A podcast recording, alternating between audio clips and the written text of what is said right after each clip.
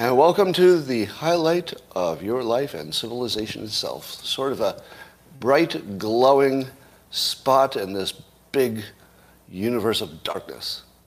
But where you are, things are looking up. Things are looking up. And all you need to take it to another level is a cupper, mugger, glass, of tanker, chalice, stein, a canteen, jug, a vessel of any kind. Fill it with your favorite liquid. You're right, Dennis. That Scott Adams is one bad dude. True. Fact check. True. And now, will you join me for the unparalleled pleasure, the dopamine hit of the day, the thing that makes everything better in the entire world? It's called the simultaneous sip, and nothing's ever been better. Go.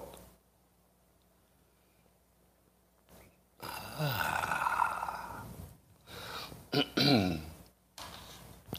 I would like to start with a checklist for the golden age. You ready?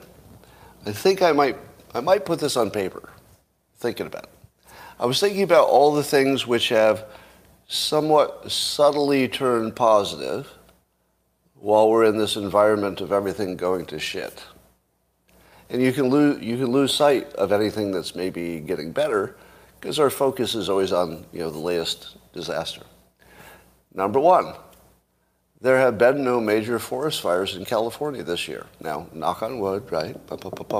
But I believe that's because of the helicopter rapid response team. I think we're actually getting on the fires faster. In other words, we adjusted. We found a way to make a difference. We're not talking about it, right? Why is nobody talking about uh, California on fire? I, it could be luck. It could be luck. It could be weather. It could be chance? But I feel like maybe we got on top of it, or at least at least there's substantial improvement. How about uh, climate change and uh, nuclear energy, which is really the only solution to it? All positive, all positive. Everything in the nuclear energy field went from super negative, I don't know, five years ago, to super positive. So you got your climate change, your nuclear energy. Now, in the short run, in the short run, we've got a lot of challenges with uh, power, et cetera. Now, let me ask you about, let's talk about inflation. Uh, energy prices seem to have maybe stabilized and dropped a little. Too soon to be happy. But, but it looks like inflation, at least on the energy part, the biggest part, looks like it might have slowed down. And then that energy cost, if it slows down, will ripple through the, the rest of the product stuff we might have seen something closer to the top of inflation. I guess some of the core stuff is still going to be higher for a few months, but that should get pulled back. That should get pulled, pulled back. Because there, now let's take uh, China. I just saw another article. It's, it's hard to speculate what's happening in China, right? We don't know. But it looks like China is in an actual recession already, if you read the tea leaves, right? They don't report that, but it looks like they might be. And it looks like um, China, as the growing power that we have to worry about, may have taken quite a hit. Because I think their manufacturing base will be, um, I would say, drained forever. I don't think people are going back. So, in terms of how we deal with China, even though it's hard for our supply chains and stuff, I believe we're probably moving our pharma back because if anything scared us straight, I would imagine Big Pharma has plenty of money. Am I right? Does Big Pharma have money? Of course. They've got all they need. So they, they can move their plants back to wherever they need to get it out of China. So I believe that our, our position in the world relative to China is better. What do you think? I mean, you could easily be wrong. We could all be wrong about this stuff. But even though we both took a hit, I believe the United States took, will take less of a hit going forward. About Russia, our two biggest competitors in the world, right? Russia and China. I feel like Russia is taking a step backwards relative to the United States.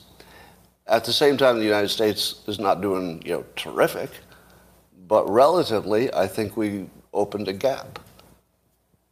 So I would say that the United States has improved its position, maybe, maybe, with Russia and China, its two biggest competitors. I think we'll get past inflation. Uh, what about that risk of nuclear war with Russia? I haven't worried about it lately, have you? I feel like we're past it.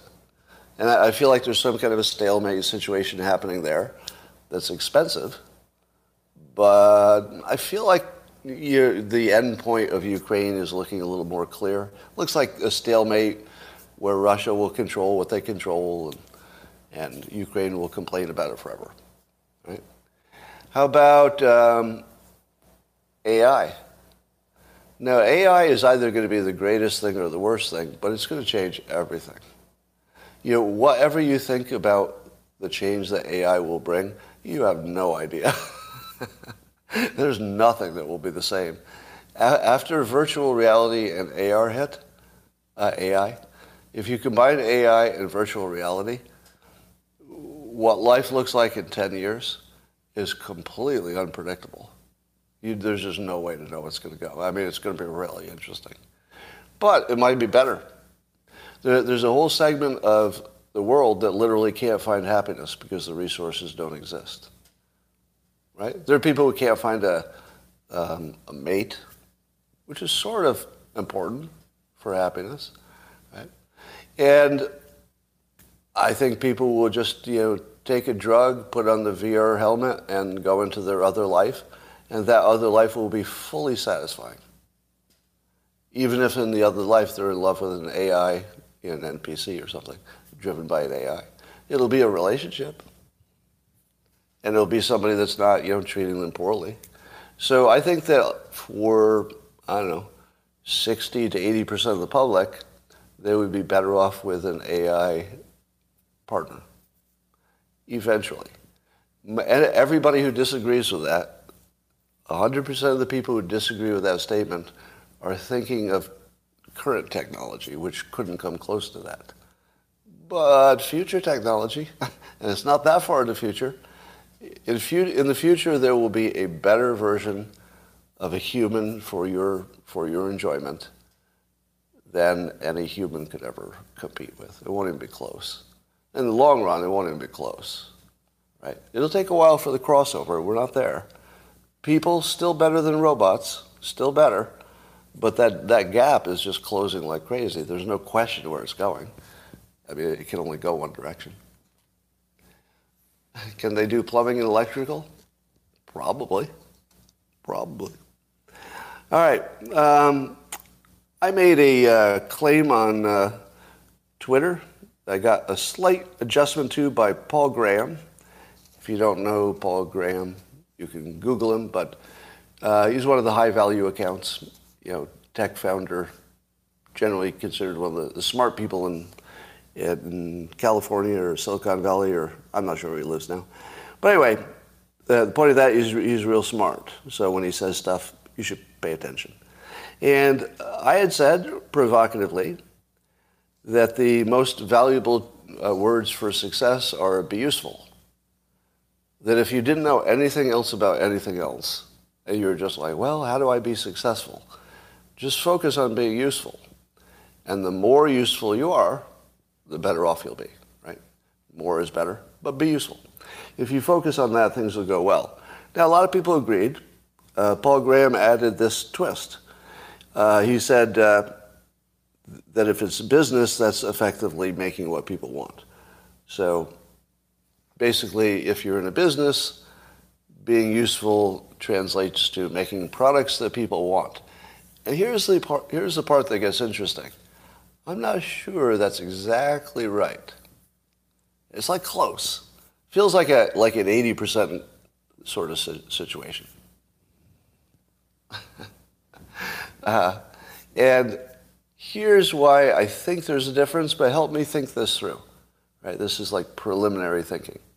In my opinion, if you focus on what the customer wants, you can get a good, good result. If you focus on uh, making yourself useful, I think you could also get a good result. If you focus on making yourself useful via the process of making a product that somebody wants, well, then I think Paul Graham's point makes a lot of sense. Like the being useful and giving them something they want ends up being pretty much the same thing. But here's where I disagree a little bit, and I'm not sure if my thinking is clear on this yet. I feel like what you focus on makes a difference. Even if you say, well, you know, the outcome is going to look about the same, I don't know.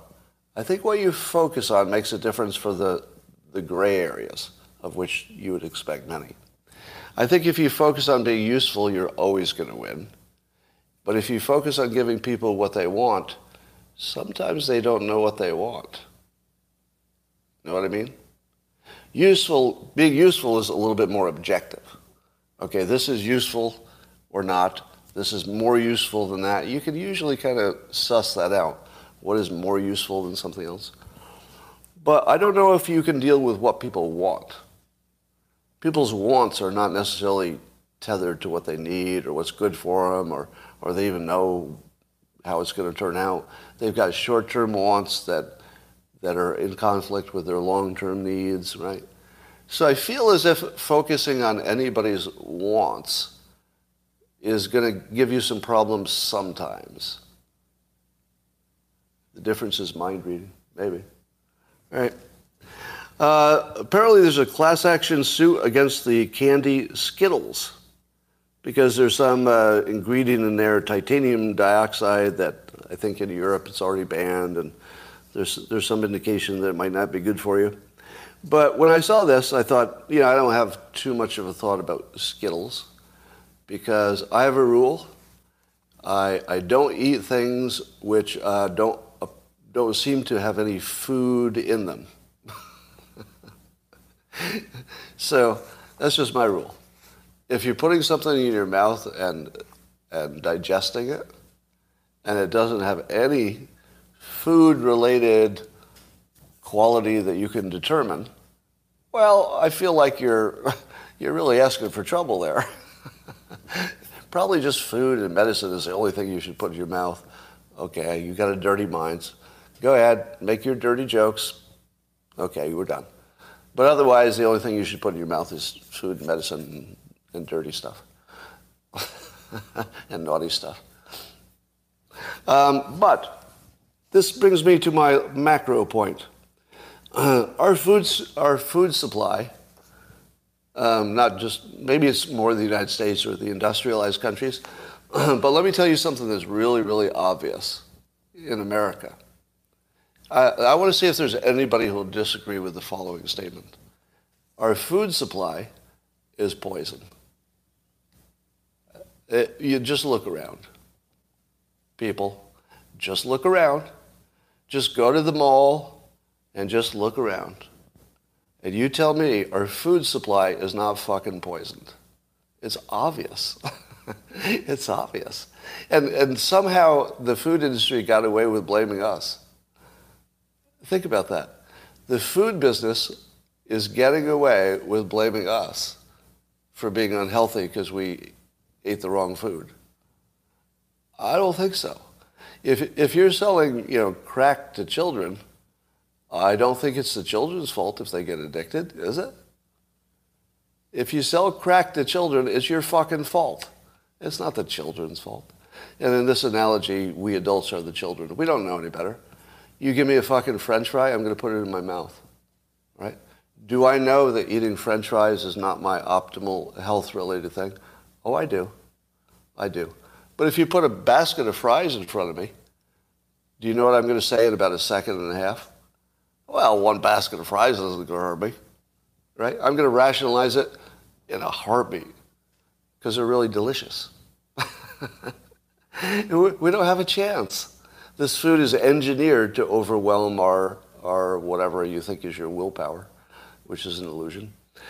So you're really you're operating against something that's scientifically designed to beat you. If you're fighting every day against a, a, a let's say a, an enemy who is scientifically designed to beat you every time, well, don't be surprised if you lose because it was scientifically designed to beat you every time. That's that's the uh, sugar, fat, salt combination. If you manipulate the sugar, fat, salt which is the name of a book you should read, um, it's addictive, right? There's a reason you can only you can't eat more than one potato chip, right? That's real. I really can't eat one. I've tried. Have you ever tried to eat one potato chip? If you're all alone and you keep the potato chips in your room and you're still hungry, you, you just can't do it. I, I would say that uh, on the, if you were to rank me against you know, other human beings in terms of willpower, I think I'd be pretty high up there. Like I, I would say my track record of life suggests that I can put off pleasure for a long time to get some larger gain. I have pretty high emotional intelligence as you know, objectively measured. But I can't resist a second, second potato chip. That's crazy. I will just talk myself into it in a heartbeat. So um, I think we have to come to some kind of a, I don't know, realization or awareness. Our food supply is killing us. It's not even close to adequate. It's not even close. It's not even in the general zip code of fucking food. Have you ever met somebody who ate clean? Like really clean?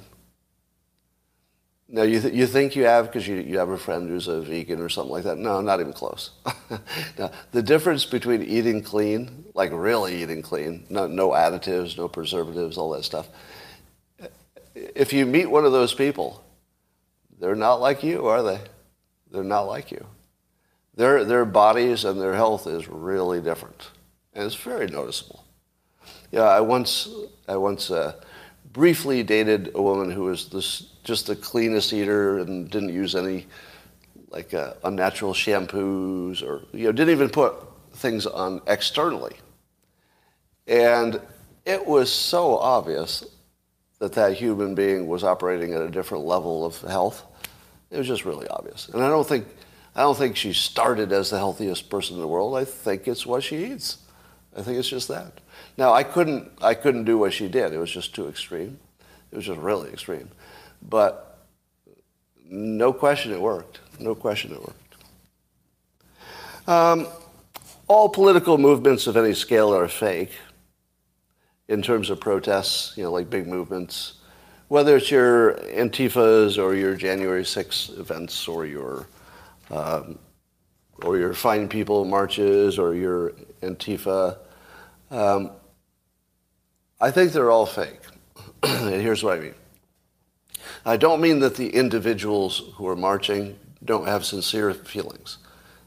They do. But they wouldn't be there except that some artificial entity funded it and organized it, right? Now here's the thinking. You could imagine a time in the 70s, I don't know if it's true, but you could imagine a time when maybe spontaneous large-scale protests did happen right? Maybe. But probably not even then. And here's the reason it's that the organizers have too much to gain. They can monetize it. If it's possible to monetize leadership of an organization, well, you're done here, right? Follow the money. What, what's going to happen if it's possible, just if it's possible, to monetize leadership of a political movement? Somebody's going to buy it. Right? There's somebody who's going to buy your loyalty because they can. It's for sale. You can monetize it. Now, um, without going into a long argument, here's the short version. If you follow the money, it has to be in the long run that all major uh, organized political movements are all artificial. In other words, somebody just funded them to look like a grassroots movement but it's the organizers that are getting everybody spun up. In the long run, they all become owned by a bad entity because they're all for sale, ultimately. In the short run, maybe not. In the short run, you can imagine people spontaneously running into the street to protest something. And I think maybe the abortion situation on day one was probably just organic, right? On day one, probably just people just said, "Oh shit," and they just got up and made a sign and walked outside. But wait a little while. Whoever has the most money and influence will eventually get to whoever the organic leaders are and say, you know, you're doing well as an organic leader, but you're not making any money. You're not paying your family. You're not feeding your family. How about I give you a bunch of money, make you much more effective? They say, yeah, you're on my side. I mean, what's, there's no downside, right? I just get more money and I do the same thing. But people who give you money own you. No matter what your original motivation was, as soon as you start taking money, you got a boss, right? So basically, every leader who might be organic in the beginning ends up getting owned by somebody who has enough money to do that. So I can't see any situation in which a large-scale protest on either side, for any reason, would ever be organic in the long run. I, I just can't see it. So I, from this point on, I assume all large protests are fake. A little bit. Doesn't mean the people. The people might be very sincere. But in terms of what got them all there, probably always fake from now on. I, I don't think we live in a world in which it, it can't rapidly go fake because follow the money. The money will always be there. There's always going to be somebody on that side. Even if there's nobody in the United States who wants this protest, there's always China. there's always some. There's always another country that wants some trouble here. So you can always get it funded. Um, NPR has launched a uh, what they call a disinformation reporting team. So a group of people who will tell you what's true and what isn't. Here is uh, what I invented today. I call it the Adams Law of fact, fact checkers the Adams Law of Fact Checkers. And it goes like this All fact checking organizations are liars by omission, and it isn't fixable. All fact check organizations are liars by omission. That's their job. Their job is to lie by omission. If you don't know that's the real mission, so the job of a fact checker is to say, well, obviously there are too many things in the world I mean, you can't look at every, every fact and try to check it, right? So you have to pick ones. What happens when the fact checkers pick the facts to fact check? Well, they're not going to pick the one that's bad for their team. So they just lie by omission. They simply leave out a fact check because it would be inconvenient to have one. And then when you look for the fact check, it goes, well, nothing there.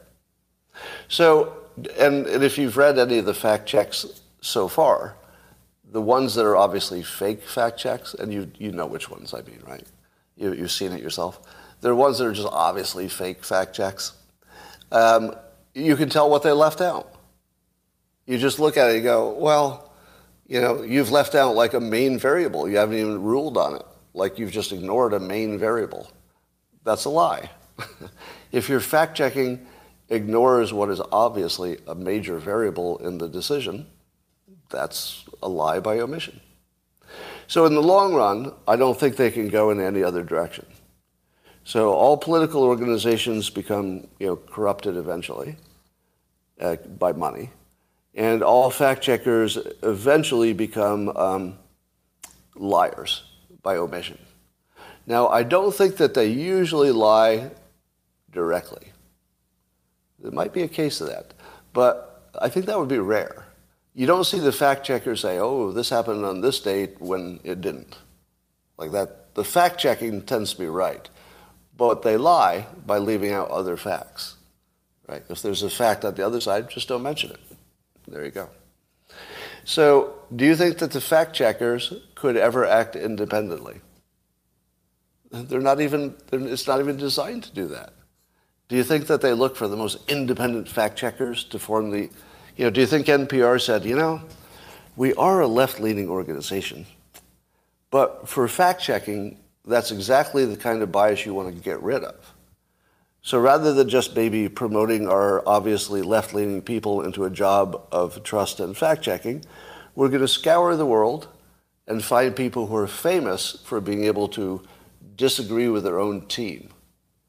That's the people you want with your fact checkers. Because that's people who have a track record that says, I don't care if my team says this is true. It's just not true. And then they hired those people who could go against the grain because that's who you could trust. No, nothing like that's happening. They're hiring leftists. And what do you think the leftists would do if they got a situation in which, let's say, for hypothetically, let's say there was a left leaning person who legitimately wanted to do fact checking And let's say this left-leaning person said, you know, I'm going to seriously try to be objective here. I know I'm left-leaning, but I'm being hired to be objective. I'm going to be objective. And let's say some facts came to that person that showed that the Fine People hoax was a hoax. And maybe it's the first time they heard it. Do you think a left-leaning person working for NPR, even if they believed it true and discovered that the Fine People hoax was in fact a hoax, you know, the, the, the hoax part is just that Trump called neo-Nazis fine people, which we know didn't happen because of the video. But imagine if you, were, you had a uh, impulse to debunk that. Could you do it? No, no, you couldn't do it. And not and keep your job. Do you, th- do you think even if somebody thought, it, thought they had the facts, do you think they could debunk a major left talking point and then keep their job? Not a chance. Not a chance. They wouldn't even be able to go to a party. Imagine going to a party after you debunked the left's whatever biggest talking point. Couldn't do it.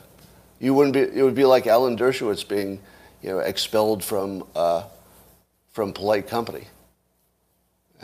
So by their design, fact checker organizations can't work if they come out of organizations that have a bias, or even if you just live in the world, you can't be unbiased about fact checking. All right, so so another uh, robot that is getting close to looking like people. Nobody has yet solved for making a robot actually look like a person, but they're getting closer and closer. What happens when you can't tell the difference? Because that, that feels like that's going to happen, at least on video, right? If you did a Zoom call to a robot, someday you won't know the difference.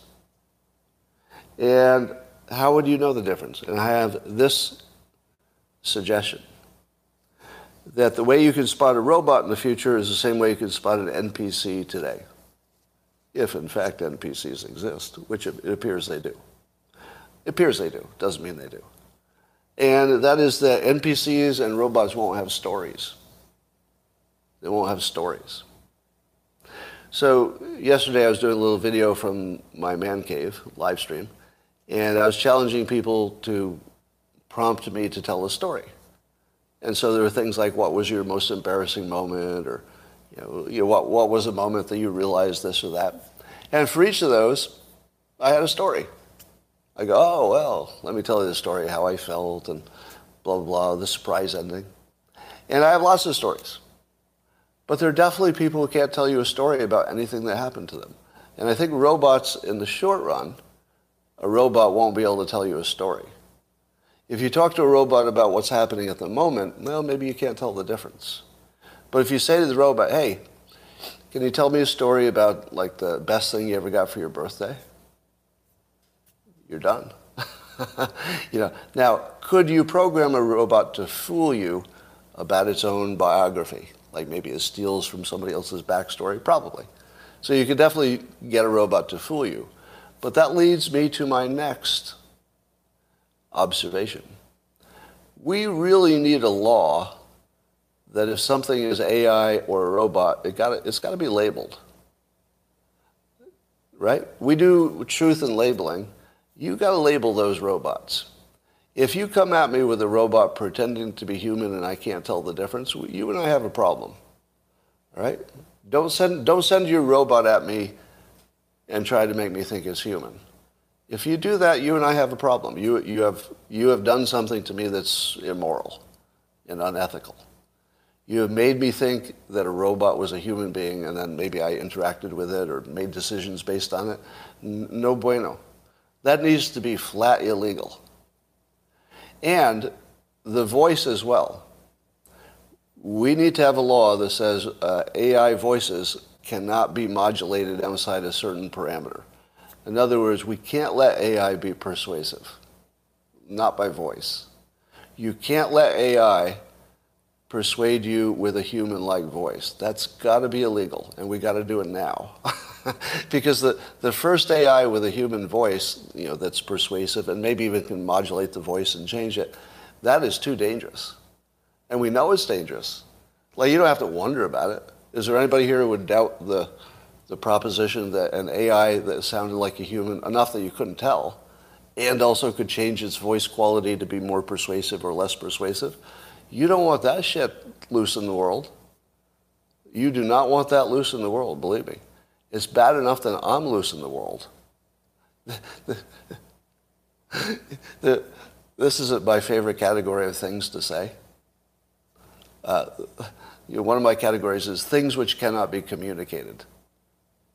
They're easy concepts, but for whatever reason, you can't tell somebody. Like the boy who cried wolf, right? The boy who cried wolf cannot communicate that there's an actual wolf. He can say the words, but it can't be communicated because you already believe that he lies about wolves. So there's no way to get from here to there. But, but here's what I like to say, sort of in that genre. If anybody knew what I could actually do, I would be murdered. it would be too it would be too dangerous to have me loose in society. But the only reason that uh, that I'm completely safe is that nobody has any idea. Nobody has any idea what I can accomplish through persuasion. If you did, I'd be in jail because you just wouldn't want. You know, it would be like having a, a nuclear bomb wandering around without government control. That's sort of what I am. But I will always be free because nobody will ever believe what I could actually do. Now, what I can do might be only a fraction of what an AI could do eventually, persuasion-wise, because it would have all the tools instantly. It could, it could quickly check those tools against the individual. I mean, basically, everything I do the slow human way is programmable. It's all, and better. In fact, the AI will be better at detecting your micro changes than even I am, and I'm trained to do it. One of the big, uh, one of the big skills of a hypnotist is not what you say, but it's observing how what you said influenced the person. And there's a look, there's a look that people present, and hypnotists can tell you this, when they're in a certain mode right? When, when their mind has entered, I don't know, like a maintenance mode or something, you can see it. Now, it's easy to recognize if you have experience. It would be impossible to recognize if you didn't. But an AI could do it right away. you would just have to give it, okay, here's, here's 10 pictures of people in that mode, you know, that mental mode. Here's 10 people not. Done. The AI, AI would be able to spot it every day after that. You know, I'm simplifying, but that's the basic idea. All right. So yes, let's uh, get some laws about uh, robots and AI pretending to be people. That needs to be stopped right away, because the first one is going to be like a nuclear weapon. Got to stop it right away. Do you know how many uh, um, social media followers the first robot that's indistinguishable from a human would have? Many as it wanted. as many as it wanted. All right, um, let's do the January 6th hoax update. Um, I can't call the January 6th thing like anything but a hoax anymore because I, I, feel at this point it's just so fucking obvious. uh, somebody says for $9.99 uh, for a super chat. It's funny because the chat influences Scott more than he influence than he influences the chat. It's definitely a two-way street. Um, you definitely influence me um, that I didn't know. You often fill in context, but you do actually fact check. Yeah, um, I'm definitely influenced factually, but the um, the the uh, nature of the uh, technology is that maybe I'd get some like group peer influence or something like that. But generally speaking, this is not an influential uh, platform in two directions it's influential in my direction because you can see me and hear me, uh, but I've just got text to look at. So that, that, that handicaps you quite a bit compared to the persuasion that I can apply. But anyway, um, so here's the thing that was bothering me yesterday. So we heard a report that one of the January 6 protesters is going to get a maybe 15 years for a list of charges that didn't look to me like a 15 year sentence. But I guess there are all these, um, what do they call them? Um, you put on top of the charges, they're like stimulants to the charge. Uh, there are extras. What's the word? Enhancements. Yeah, so the judge can add these, quote, enhancements to the, um, to the sentence and say, oh, because of this or that, it's extra bad. Now, here's the problem. In order for the Democrats to sell the January 6 hoax, there's one thing that has to happen really long jail terms for at least some of the protesters. Am I right? They really can't sell the hoax unless these people go to jail for a long time. These people should be freed immediately. They should be freed immediately, irrespective of the crimes they committed. Let me say it again, and I would say this if they were Democrats, right? This is not team play. Well, it is team play. It's Team America. This is, this is America. In America, we do not, we do not, we do not, in America, if we, if we want to stay America, like if you really want to be America, we do not set our uh, length of sentence based on what the Democrats need politically. We do not. This is happening right in front of you. Right in front of you, it's very obvious that these are going to be long sentences because if they, if they were dismissed, what would the January 6 hearings look like if while they were happening, the people accused were getting dismissed without charges? What would that look like? It would look like the January 6 thing was bullshit because it is, mostly. I mean, you know, let me say the obvious thing in case there's any NPCs watching. This is just for the NPCs, right? The smart people, you can ignore this. The real humans. but the NPCs are going to say, well, what you're ignoring the actual violence of the people. No, I'm not. no, I'm not. There's nobody in the world who thinks actually violent people should not be you know, dealt with by the legal process. Nobody. So the NPCs, if you're watching, oh, you're forgetting the violence. No, I'm not. No, I'm not. But uh, we're not America if, uh, uh, if, if we can watch without acting um, American citizens who did make some mistakes. Right? I'm not going to whitewash any of their actions. That's, that's up to them. Right? Their actions are just for them to deal with. Here's what I have to deal with America, right? Yeah, my problem is America. And America is a little bit broken right now, and it's broken right in front of us. And what do we do? What do Americans do when something's broken and it's right fucking in front of you? You fix it. There's only one way to fix this. You got to vote the Democrats out.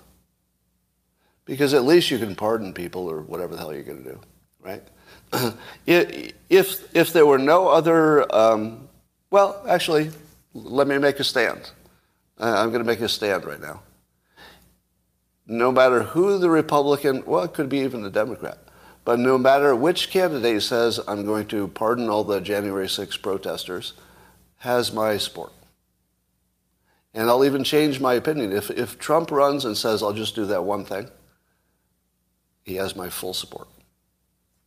I don't think he should be running because he's too old. I don't think anybody should run at that age. But if he runs, and if he says, you know, I got all these other ideas, but I'll tell you one thing I'm going to do is I'm going to fix this problem of pe- people being sentenced based on Democrat political needs. I'm just going to fix that. and um, this is so important that I could be a single, I could be a single issue voter over this. I could also be single issue voter over um, fentanyl. If a candidate said, uh, I, got, I got some other policies, you might like them, you might not, but I'm going to drop a drone on the cartels. every, time, every time fentanyl comes into this country, I'm going to make one, um, for every death, I'll send a rocket. For every fentanyl death, we'll send one drone to blow up some shit in a cartel area. Every time. If you, if you kill 100,000 Americans, we'll send 100,000 uh, missiles into uh, Mexico. One missile for one death, or something like that. I'm just making that up. But if we had a candidate who said, you know, I'm just going to solve this one problem, and I don't care if I have to invade Mexico to do it. And by the way, I would support a candidate who said he would invade Mexico.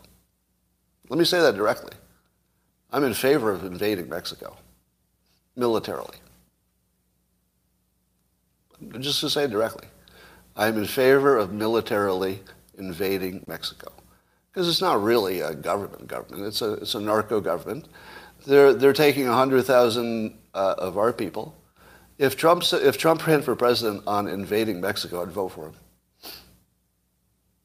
Now, if Mexico wanted to do something about it to avoid being invaded, they should do that right away.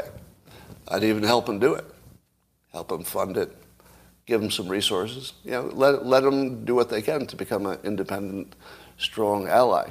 But at the moment, I would support a candidate who said invade uh, Mexico militarily. Absolutely, in a heartbeat.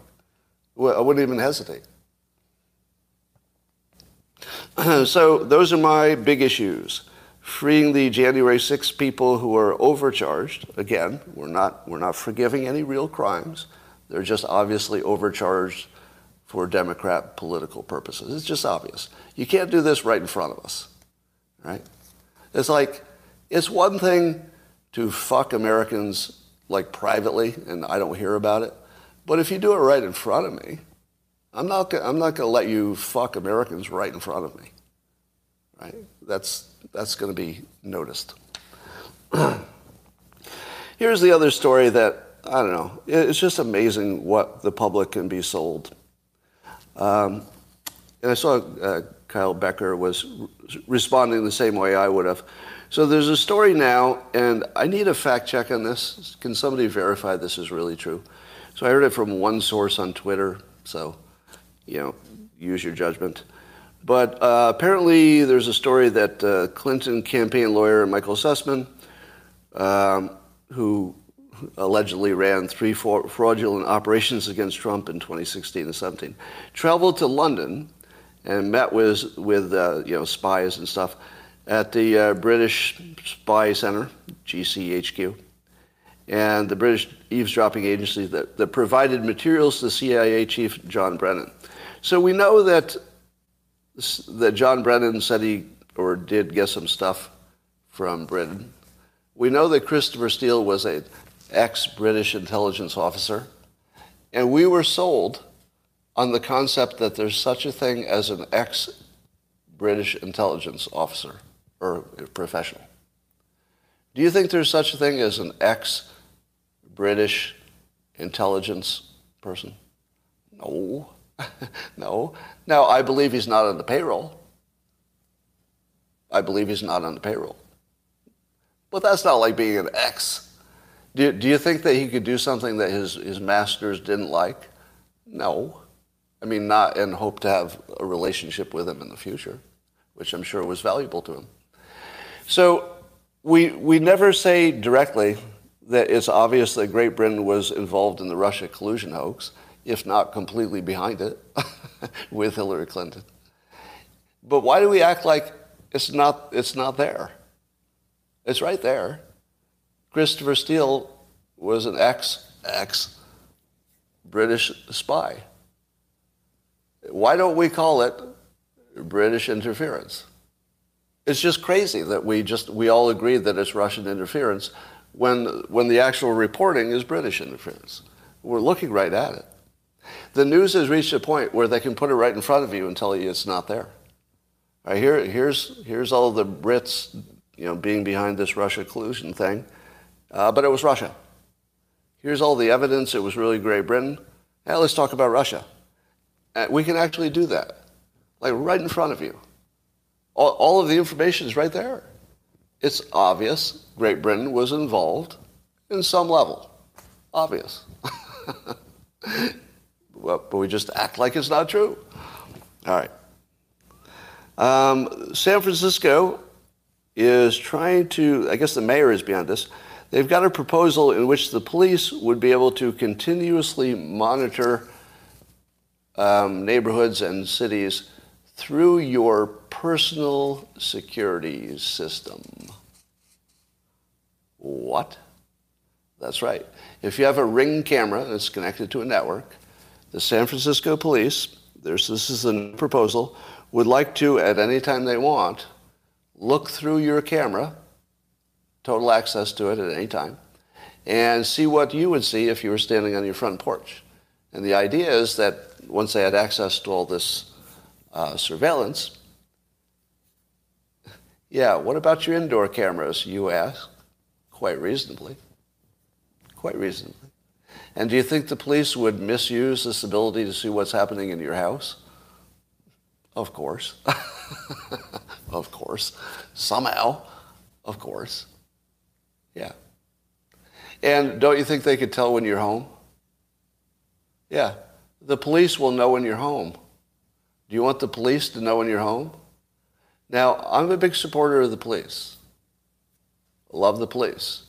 It is, however, a fact that there's not much difference between a police officer and a criminal. Now, there's an important difference, which is one is on the side of the law and one is not. But in terms of their personalities, not that different. you know, the ability to you know, do dangerous things for benefit, for really not that much benefit. You know, if you assume they're underpaid, which I assume. So, I don't know. If you said, what is a group of people you would least want to know if you're home? Number one would be criminals, right? The, the number one people you, you want to know, you don't want to know if you're home or not, is criminals. But what is the number two organization the second group that you would most not want to know about what's happening around your home. Isn't that the police? And it's the police because I wouldn't trust them. Not, not because they'd see my private stuff, which is a good enough reason. Somebody says, my wife. Yeah, your ex-wife. Uh, do, do, you think anybody will uh, be a police officer with access to the system who also has an ex who has that system? Imagine the police officers being able to see their ex-wife or husband and, the, and their new lover, you know, visiting the house. Do you want any of that? that the, the amount of uh, intrusion into your personal life is just through the roof. Now, here's something that I would, I would uh, be okay with. If, if the police said, Optionally, if you want to put a separate camera system in front of your house and give us access to it, but it's your choice. It's got to be a specific kind where we can't get to any of your other cameras or anything. So it's got to be you know walled off system. If you'd like to have that kind of a system, uh, and you agree, then we'll be able to look at it. But you have to agree, and you have to know exactly what they have access to and what they don't. I, I could, ima- I could imagine, I could imagine having a ring doorbell, let's just say, and let's say if Ring could somehow wall off its software so that you know the police could only look through the front door if you've got other cameras somewhere. Could you imagine labeling it uh, law enforcement monitored? That would be better, wouldn't it? Like if you were worried about your own security and you had a ring camera, that's good. But if you had a ring camera that you knew the police could look at in real time, that's a little scarier right? As long as everything you did was voluntary, that's a different situation. But um, if they're going to force this, uh, no, I don't think it could get approved. Do you? Do you think there's any way that could get approved? If, if the resident doesn't, you think there is? I mean, maybe. Maybe. It seems like a long shot, but maybe. All right. Um, I could tell you when the Ukraine Russia war will end if you could give me the following information. And I know you can't, but maybe someday somebody can. It goes like this How quickly can Russia find and spin up new ammo warehouses? Right? Because their ammo warehouses are being targeted for destruction by Ukraine, who now has new, accurate, long range weapons to get to all their ammo depots. And if their ammo depots were beyond that range, they also wouldn't be useful, right? So now Ukraine looks like they can get to any useful ammo dumps that, that Russia would have on Russia's side of the territory. Now the question is this. We have X many uh, missiles and rocket launchers that can do that level of accuracy. Is it the, what's the name of them? The HIMAS or something? There's a specific type of weapon. So they're being shipped to Ukraine, and I think they have nine, uh, HIMARS, H-I-M-A-R-S. So I think Ukraine has nine of them. People are saying, can we get 100? Now, um, carried a gun in the Capitol, and he threatened to kill his family if they turned him. They turned him in. All right. Um, so, so the warning there was that the uh, the person who was overcharged at the Capitol, there was some extenuating situation there, maybe, right? But t- but in general, the overcharging in general, I'm, there there will be specific cases where where there's a real argument there. All right, but getting back to my point, um, how many rockets can a HIMARS one HIMARS system send per day? Could could they send 100 rockets per day? What do you think? 230? They could do, they could do at least dozens, right? Now, how, how fast can the Russians build ammo warehouses as they're being destroyed? Now, I'm making an assumption here that we're always going to know where they are because we have eyes in the sky and we've got probably just tons of you know, local intel. Because remember, Russia is occupy, occupying an area in which not everybody being occupied is happy about it. So in theory, the locals should be plenty happy to say, you know, I saw some ammo trucks heading into that building. So I feel like we would always know where they are. And uh, I would also say that Russia's military capability would basically disappear if their ammo did, right? Now everybody adjusts. Maybe they threaten with nukes or something. So we don't know what would happen. But in theory, the number of HIMARS missiles blowing up a number of ammo depots, if you have enough missiles, and you know the number of missiles is increasing as they're getting more of them, and the rate at which Russia can replace them, at some point will be lower than the rate at which they can be destroyed. As soon as that becomes a permanent situation, which seems very likely, the war is over. I feel like I feel like we now know what it looks like. Now, of course, anything could be wrong, right? Predicting predicting war is sort of silly because it's always based on surprises and adjustments and you know things you don't see coming and the fog of war and who knows if anything we've heard about the war is even true at this point. So but it does seem to me that the number of HIMARS compared to how rapidly Russia can build new depots that are functional, I think it's down to that, right? Am I right? It's down to that. And what appears to be what is going to happen is that Russia will uh, start to think that they're lucky if they can keep what they've got and they'll make a deal that doesn't make them happy. At the same time, the Ukrainians will make a deal that makes them very unhappy too, which is a good deal. Makes everybody unhappy. Um, somebody asked if I was registered to vote. The answer is I don't remember if I'm registered. Do you register once, or do you have to register every time you move? How does that work? But uh, but I don't vote. I'm not, I'm not registered as a Republican or, well, I take that back. I might be registered as something. I don't remember. If I registered as either a Democrat or a Republican, it wouldn't have meant anything to me. It would not have been an indication of who I was going to vote for.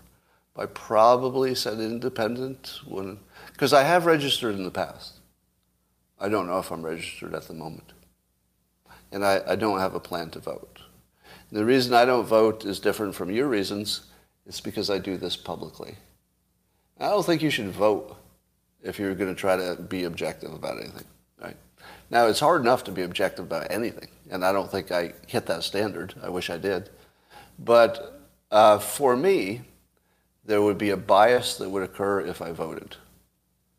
that would increase whatever bias I'm already operating under and, and struggling against.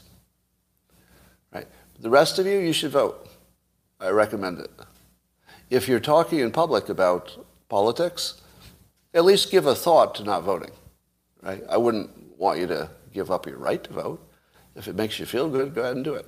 But just be aware that casting an actual vote, like acting with your body, makes it really, really hard later to say that you made a mistake. Right? If I tell you I think this candidate's better than another one, then it turns out I'm wrong. Well, it's going to be hard for me to say I was wrong, but at least I didn't vote for him. Do you see it now? Well, okay, that candidate I was pretty sure would be the good one turned out poorly, but at least I didn't vote for him. Do you get it? That would make me more biased. There, there's no way I would act the same if I had voted for him, right? If I voted for him, I'd feel like I had to defend it to the death, even though logically I shouldn't. Um, Revolver has a uh, article uh, basically mocking the New York Times coverage of the Ray Epps situation. So y'all, y'all know Ray Epps was caught on camera inciting protesters to go into the Capitol on January 6th. And he seemed to be, if not the most vocal organizer, certainly one of them. I think the most, right? In terms of going inside the Capitol, I think he was the most uh, vocal. I think he had a megaphone and everything else, did he not? And fact check me on that. Did he have a megaphone? I, I think I may have just imagined that, right? Somebody says yes? Or you, I'm seeing yeses and nos. Yeah, isn't that interesting? So, so some of us have fa- false memories, and it might be me. Yeah, I think I've conflated him with other people. There, there was a megaphone person there, but I don't know if it was him. Anyway, we won't settle this right away, but it doesn't matter. Um, and here's other things that the revolver story says uh, about the New York Times wrote what, to many of us, our impression is that the New York Times was trying to cover for some intelligence agency and, and run a cover story that would make their um, operative, allegedly, look like he was just an innocent citizen. So it looks to many of us, can't prove it, but it looks like the New York Times is just working for an intelligence agency to write a fake story about Ray Epps to cover their tracks. That's what it looks like. Now, do I believe that's what happened? I don't know. But the New York Times has been credibly accused and proven to be, you know, untrustworthy on a number of topics of great interest to the public, from weapons of mass destruction and, you know, you name it, Russia collusion, I mean, they have, they have a long record of clearly backing fake news. Clearly. So, when they say Ray Epps is uh, just a citizen and there's nothing to worry about here, do we believe them? Well, I will tell you that just this week, my, my famous Democrat friend, who I mentioned anonymously, a, a smart person that I often have conversations with about politics, or I have in the past, and he told me, uh, in the context of some other conversation, it didn't have anything to do with January 6th, I don't think, but he told me that uh, it was in the New York Times and therefore, you know, it was reliable. And I thought, what? what? How, in 2022, how could you possibly say that? In 2022, there's a like an adult human who pays attention, who believes that because it was in the New York Times, that makes it very likely to be true. Not 100%, nothing's 100%, but very likely to be true because it was in the New York Times. To which I say, well, if you've been alive for the last five years, you would know that if it's a political story that favors one side or the other, it's not going to be true. it's, you know, maybe facts and dates are true, but the political spin, I don't think anybody expects that to be true. That's a spin like everything else. Um, so here's what uh, here's some quotes from the Revolver article. You can see it in my, my Twitter feed. I tweeted it. Uh, the only problem is that Ray Epps didn't go to Trump's speech. So apparently there's evidence that he planned the protest, like he had advanced, advanced planning, and we know that, that he would be part of the protest. He went all the way to Washington and did not attend the speech, Trump's speech. He went directly to the Capitol, where he immediately started organizing them to go in, which apparently he had talked about in advance with somebody. All right? So the guy who went there innocently didn't even go there for the reason that people went there. He had a different agenda. All right? Um, and uh, it says, quote, the revolver piece says, the Times piece attempts to wave off Epps' January 6th partic- participation as negligible, uh, similar to those who committed minor offenses and weren't charged. Yet, Epps is the key person caught on video with an advanced plan to go into the Capitol. He's the primary person on video organizing people to go into the Capitol, and we know he had an advanced plan to do it and he's being treated like people who trespassed. There's, n- there's no correlation. That's not just a person who trespassed. That's, that's somebody with a plan. Um, and, and, and even the New York Times, who dismisses the, uh, the conspiracy theories about Ray Epps, this is according to Revolver as well, uh, refers to Epps in its own definitive video documentary. So this is New York Times against New York Times. They refer to him as a rioter for whom storming the Capitol was part of the plot all along. So the original New York Times reporting was that he's obviously a key member of the plot and, and he was you know, planned to go into the Capitol all along. So New York Times says, has said this directly in the reporting. And now they're reporting that he was basically a minor person like other people who were released. And then, uh, according to the revolver, uh, this, this is more opinionated, I think, uh, that the New York Times uh, ominously suggests Epps will sue news outlets for defamation if they keep saying things about him. So, doesn't this look exactly like the New York Times is doing a, a cover piece for an intelligence agency? Not that they are. That's something I can't confirm. But it looks exactly like it. I don't know. Unless there's something I'm missing. Um, um, and here's the most interesting part. Revolver asked this. I wonder if the author of the New York Times piece, Alan Feuer, could clarify for the record did he ask Epps if he had any association with any intelligence agencies or cutouts of such agencies? If so, what did he say? If not, why not? And I read this and I thought, wait a minute. The New York Times did an article on the topic of whether Ray Epps was working for an intelligence agency. That was the point of the piece. And they didn't ask him if he did? Or if they did ask him, they didn't report his answer? That being the only point? And they interviewed him. And they didn't ask him if he's part of an intelligence agency? The only question that mattered? Now, here's the funny part. If Revolver had not helpfully pointed out that he hadn't asked the question, I don't know if I would have noticed. would you have noticed?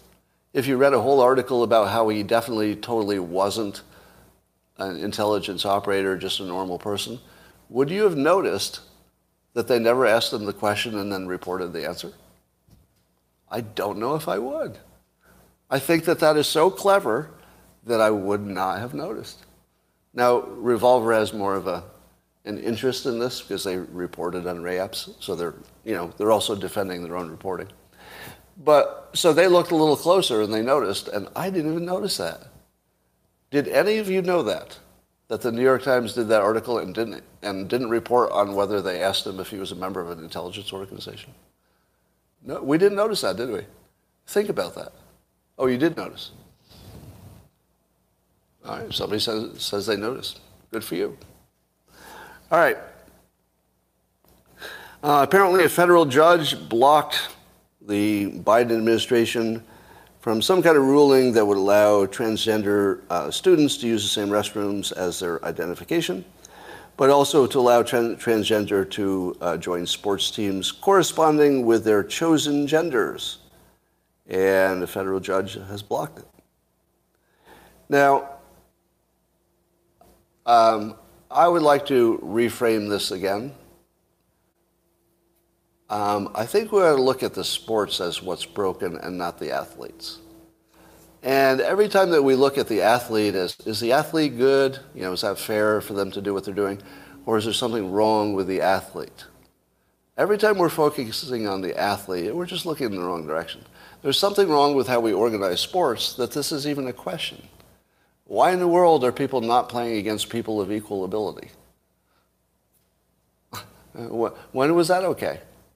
Why is it okay that your, you know, your awkward kid who's not good at sports has to go to a school in which only the gifted, physically capable people get to be heroes and you know, they get to be lauded for their accomplishments and they get all the boys and the girls and all that. Uh, why is that fair? You know, why is it fair that people of lower ability don't get to play on an organized sport in, in the high school? At least the ones with prestige, they can play unorganized sports or lesser organized sports. So I feel like we should just scrap the whole thing and say, how about people who have roughly equal abilities play each other? Right? If you go to high school and the high school team you're playing against has Shaquille O'Neal, you know, young Shaquille, on the other team, is that fair? Should you even have a game? What would be the point of playing? Let's say your, your tallest guy on your team was 6'1", and you're playing against you know, Shaquille O'Neal's team in high school. Are you going to win? No. No. Because Shaquille, for whatever reason, is not like you. He's not like anybody else. So what would be even the point of playing those games? It's like, it's like what's the point of swimming against you know, Lia Thomas if you're a woman? What's the point? Because you know how it's going to turn out. So we don't have a problem of just you know, trans on sports. We have a problem of wildly uh, out of the norm athletes playing on sports. The problem is athletes that are way out of the normal playing on the wrong team. And the wrong team in this case just means ability, it doesn't mean gender. Why in the world do we care the gender of who's on the team? Now, the whole idea that women need to get uh, awards is just a bullshit woman thing. Sorry.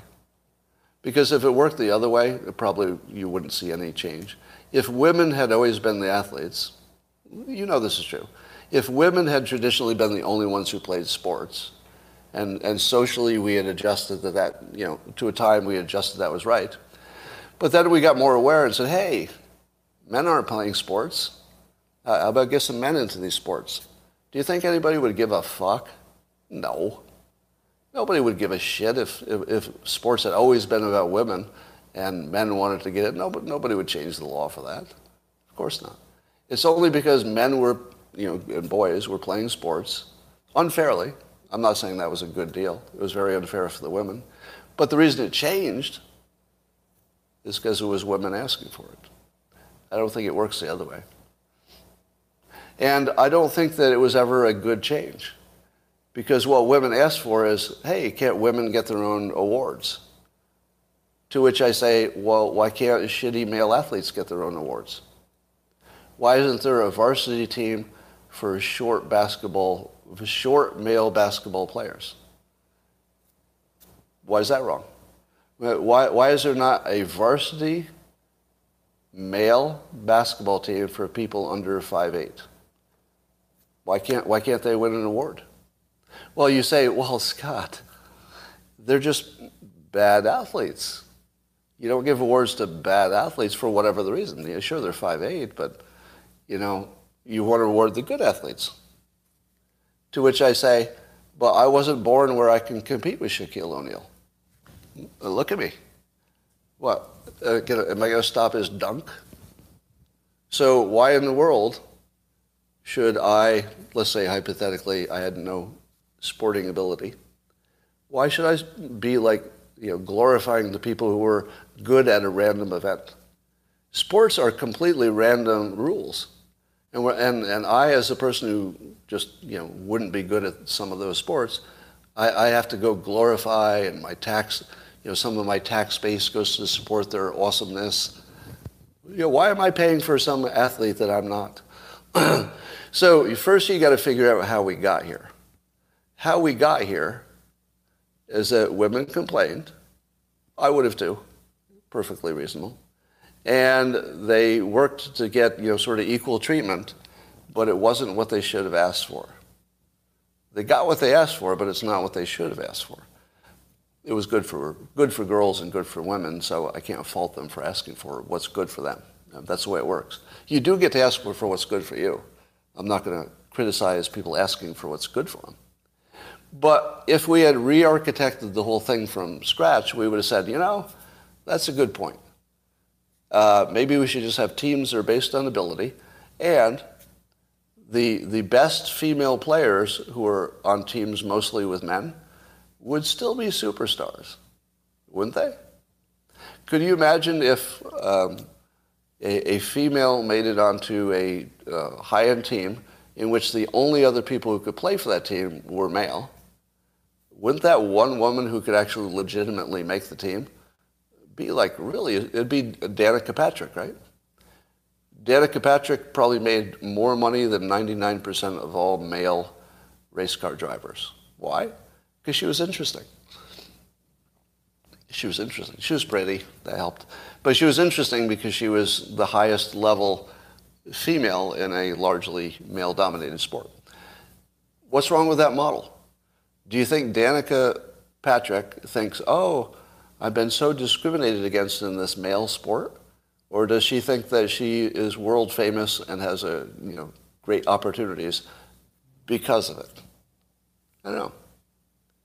Um, so really the trans, the trans topic has everything to do with the fact that women are treated as a little bit more special than men, and we've agreed that that's just, we're okay with that. And then the trans thing just messes up the whole model. just messes up the whole model. But I'm going to leave you with this one thought that I'm not going to change. You'll never talk me out of this. The trans are not broken. Trans people are not broken. Sports are broken. Just fix the sports. I know it's not going to happen. I'm just saying, look in the right place for the problem. You're, it's not the trans people. All right.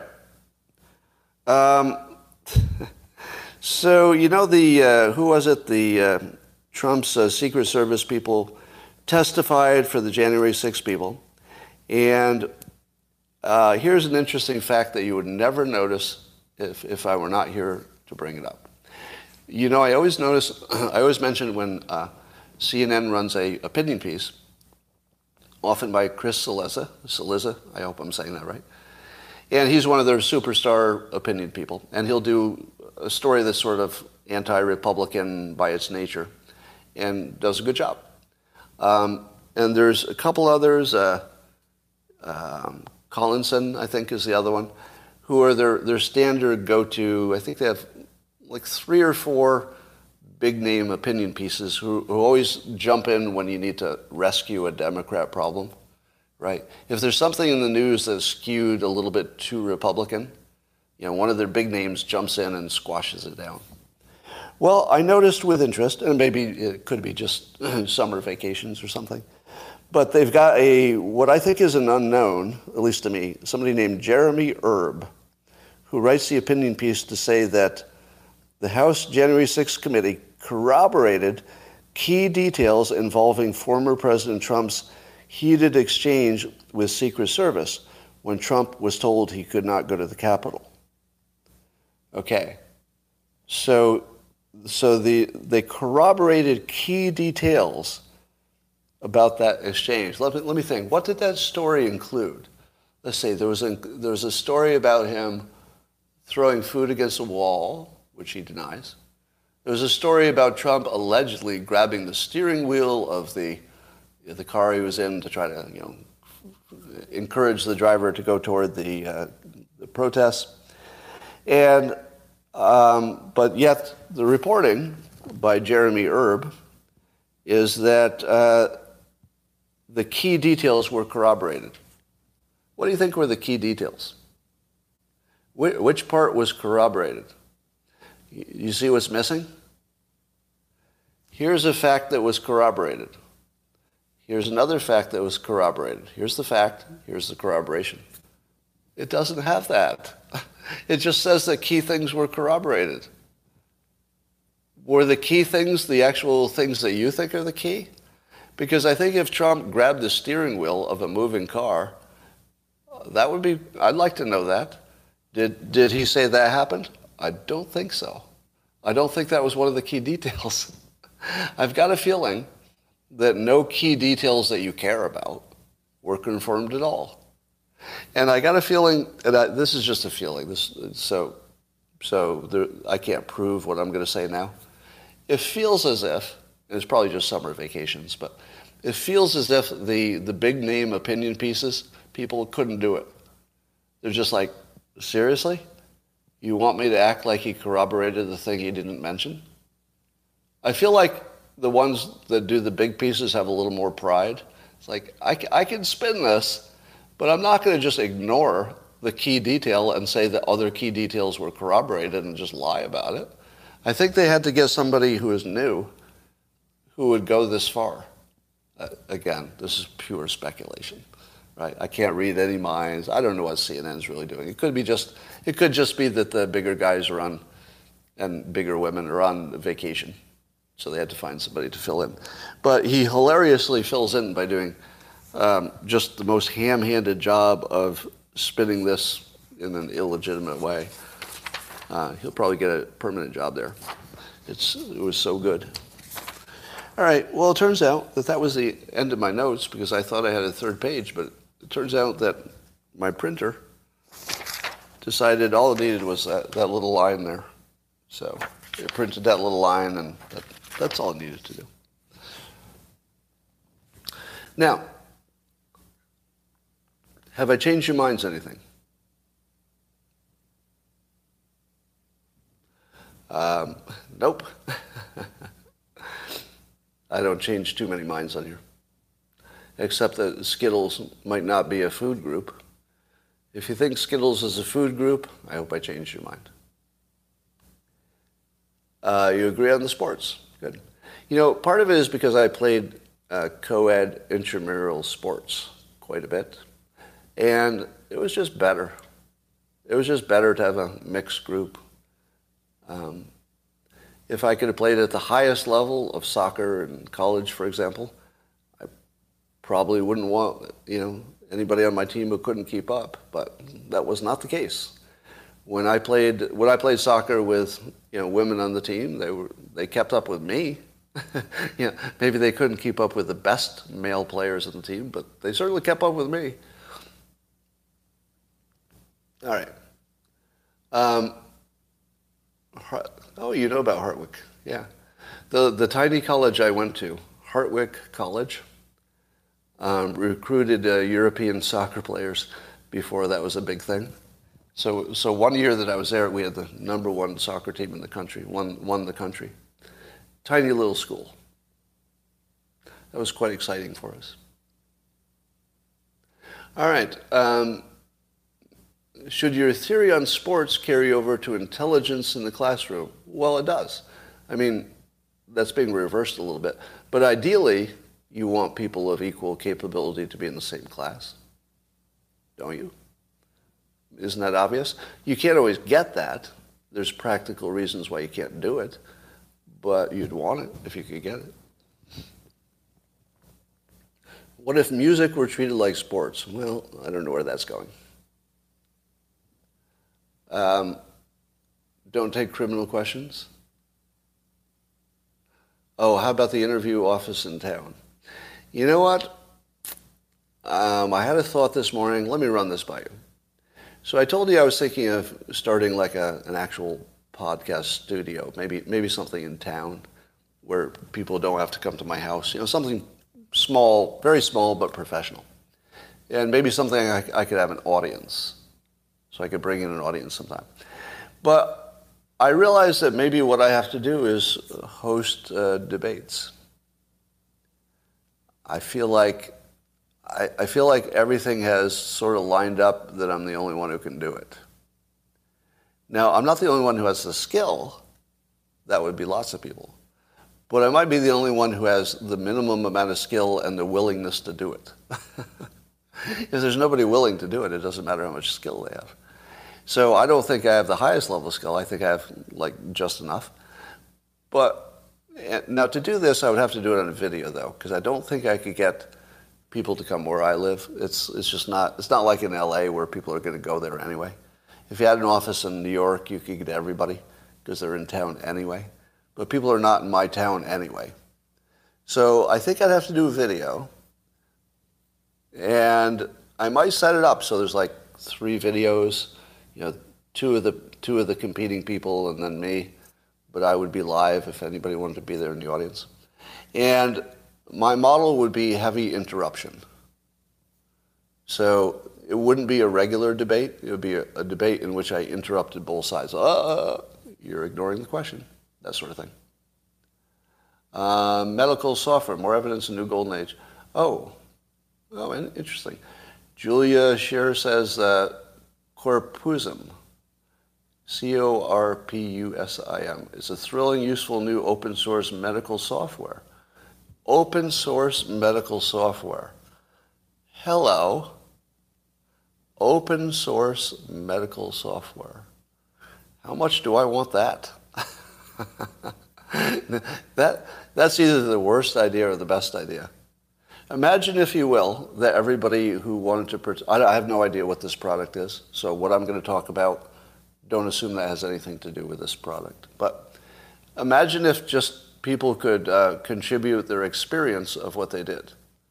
Right? I had this problem, I did this for it eventually wouldn't it turn into a giant AI? And you wouldn't need doctors anymore except for the physical manipulation of things? I don't know. I think it would go in that direction. Uh, who would be the f- first and second debaters? So who? I, I don't know. I'm not sure that I would bring in necessarily the politicians. So the trouble with politicians debating is that they're professional liars, and we don't expect much more from them. Am I right? Like having a debate between two politicians feels like a complete waste of time. Having a debate between experts, there, I, I can imagine a model where I could make that work. But any debate between pundits or uh, politicians would be just complete waste of time. Do both? I just think it's a waste of time to do the politicians. It really is. I mean, the only reason to do the politicians is that you get more audience because they're noticeable, and you can you know embarrass somebody, and maybe there's a gaffe. But it would be the least useful thing to do. You know, if I did an actual debate on policy, nobody would watch probably. Is Rand Paul a professional liar? Quote, yes, yes. Now, I do. I have a high opinion of Rand Paul, and I think he, he's probably one of the most honest people. But you don't think that uh, that he's ever left anything out? do, do you think he provides all the context for the other team, or maybe just shows his side? Right. I, I don't feel like you can be in politics and give complete, uh, let's say, complete respect to the other team's argument before you state what your opinion is. And without that, I'm not sure that's really honest. That, that's doing a good job as a politician. I love Rand Paul as a politician, by the way. I, I think he's a national asset. There, there, are a few politicians that I think have, um, let's say, they've surpassed Congress in terms of who they are. Like there's some people who are just members of Congress. You've never even heard their names if they're not from your state, and even then. But yeah, Tom Cotton's one. He rises above and uh, Rand Paul's one. So I, I, believe there are some people who have risen above their limited role that they got elected for, and, and he's one in, in, a good way. Well, the Speaker of the House is a special case. You know, Ted Cruz, yeah. Now, often it's people who have ambition to be president. Yeah, Ted Cruz, I think, for sure. Yeah, and, and MTG, yeah, some other people. Thomas Massie, good example. Thomas Massie and I do not agree on everything, but whenever we disagree, his reasons are good, which bothers me, frankly. Uh, I hate to feel disagreement with people whose reasons on the other side are actually solid. Like, oh, uh, that's actually a pretty good reason. And uh, Thomas Massie does that to me all the time. I think probably three or four times I've had an immediate disagreement with something I, I thought he said, and then you hear the larger argument and you go, oh, okay. I, maybe I don't agree with it because I'm not quite as, you know, my politics don't line up exactly with uh, some of his stuff. But when he gives his reason, I usually say, okay, that's the reason. Yeah, he's more libertarian than I am. But he's consistent, you know being consistent is worth a lot. And there are, there are libertarian arguments that you say to yourself, well, I don't know that that would work, but I can't rule it out. You know, it's got some, it's got some logic behind it. You'd pay good money to hear that? Now, that's somebody I would debate. I would definitely debate Thomas Massie. Because like you said, he doesn't operate like a traditional politician. Oh, here's the, here's the biggest compliment I'll ever give a politician. You ready for this? This is literally the biggest compliment I will ever give a politician. I'm positive that if I had a debate with Thomas Massie on some topic which we disagreed, and I made a better argument, he would change his mind right in front of you. Now, I'm not saying I have the ability to do that or that there's any topic which is, you know, stands out as the one that I would do that. However, it is my opinion that if I gave him a better argument in public, that he would have the capability, it's the capability that's important, right? Because others would just cowardly retreat to their, their team. I believe he would actually tell you in public that he changed his mind under the unusual condition that I made a better argument and, you know, it had some weight. I don't know that anybody else could do that. Do you? Would you trust anybody else to change their mind in public when faced? I would, but I'm not a politician, right? So, but, but a politician. I don't know. Name one other person you think would be capable. Forget about willing, you know, just capable. I mean, Joe Rogan would, but again, not, not a politician. what?